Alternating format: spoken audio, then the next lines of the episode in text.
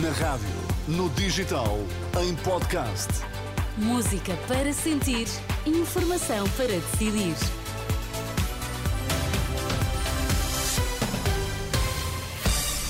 Vamos às notícias. Em destaque esta hora. Boa noite.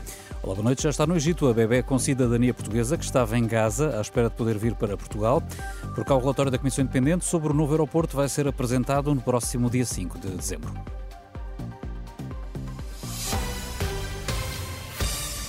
Já está no Egito a bebê com cidadania portuguesa que estava em Gaza, confirmou a Renascença, confirmou a Renascença junto de fonte do Ministério dos eh, Negócios Estrangeiros. A bebê que perdeu os dois irmãos e a mãe num bombardeamento em Gaza é filha de um palestiniano com nacionalidade portuguesa. O gabinete de João Gomes Cravinho confirma que a bebê foi retirada em segurança. Nor Ashur vai juntar-se ao pai que está em Portugal. Entretanto, aguarda-se um acordo que, segundo o presidente dos Estados Unidos, estará para muito breve e que visa libertar os reféns que estão nas mãos do Hamas desde o dia 7 de outubro, quando Israel foi atacado. O Hamas, por seu lado, indicou hoje que mais de 14 mil palestinianos já foram mortos nos bombardeamentos sobre a faixa de Gaza desde a mesma data. Marcada para de hoje a duas semanas a apresentação do relatório sobre a localização do futuro aeroporto de Lisboa, a Comissão Técnica Independente anunciou que vai ser a 5 de dezembro que as conclusões vão ser divulgadas. A Comissão analisou nove opções para a construção do novo aeroporto, com vantagens e desvantagens de cada uma delas, com base, em fatores como a segurança aeronáutica, as acessibilidades, o impacto ambiental ou o investimento e o modelo de financiamento. Esta avaliação vai ser depois enviada ao Governo para decidir sobre a localização definitiva, mas essa decisão já só deve ser tomada pelo Executivo que sair das eleições antecipadas marcadas para 10 de março. Luís Montenegro acredita que o PSD só não será governo se o PS e o Chega se juntarem numa coligação negativa. É o que diz o líder do PSD, que desafia os candidatos à liderança socialista a esclarecerem se esta hipótese poderá ou estar ou não em causa.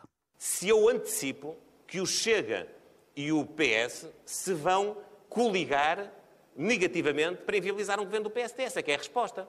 Porque nessa circunstância, o governo só pode ver o seu programa de governo rejeitado se o voto for em conluio político entre o Partido Socialista e o, Chega. Numa conferência promovida pela CNN Portugal, Luís Montenegro desafiou ainda o PS a dizer se está disponível para coligações, defendendo que os socialistas devem isso aos portugueses depois das opções que foram feitas quando o PS alimentou Geringonça em 2015. O governador do Banco de Portugal, por seu lado, não acredita que a Operação Influencer vá prejudicar a reputação do país junto dos investidores estrangeiros, mas diz que é preciso estar atento a possíveis impactos negativos da crise política. Mário Centeno diz que, para já, a imagem externa de Portugal ainda não foi posta em causa. Não pôs. Uh, nós estamos a utilizar os mecanismos que as instituições portuguesas têm à sua disposição para resolver uh, os desafios que temos pela frente. Ninguém pode pôr isso em causa, uh, nem ninguém pode dizer que, porque usamos as nossas instituições, vamos uh, penalizar o país. Era só o que faltava. Mas não podemos perder o foco. Não podemos perder o foco no médio prazo.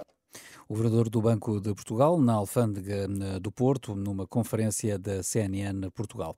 No combate ao tráfico humano, a Polícia Judiciária identificou mais de 100 vítimas numa operação desencadeada no Baixo Alentejo. São todas imigrantes que chegaram a Portugal de países como a Roménia, a Ucrânia, a Índia ou o Senegal. Terão sofrido pressão psicológica e ofensas à integridade física. A Judiciária já recolheu testemunho de 30 destas vítimas, como explicou Manuela Santos, responsável pela unidade de contra-terrorismo da PJ, que explica como a organização criminosa extorquia dinheiro a estes imigrantes. Naturalmente que a promessa de compensação monetária depois nunca se verifica, portanto as pessoas nesse aspecto, todas elas têm vindo a dizer que os valores prometidos não correspondem minimamente àquilo que ao fim e ao cabo recebem, que é uma quantia muito baixa, eh, e portanto tudo o que lhes é oferecido, digamos, e que lhes era prometido é cobrado de forma muito, muito pesada, e o pagamento de todas as despesas que ao fim e ao cabo eles sentem que não fazem, mas que a organização acaba por, por cobrar. Na sequência desta operação, a Polícia Judiciária deteve 28 pessoas que amanhã vão ser presentes a um juiz. Sobe de 7 para 8 o número de infectados com legionela em caminha. O caso mais recente tinha sido notificado no passado dia 15, mas hoje surgiu um quinto doente residente na freguesia de Vila Praia de Âncora, segundo avançou fonte do município, o que eleva para 8 o total de doentes. Esta informação surge no mesmo dia em que as autoridades de saúde da Galiza revelaram que estão a estudar com Portugal a relação entre este surto e outro existente naquela região espanhola, onde foram já identificados até agora 10 casos. раз уж.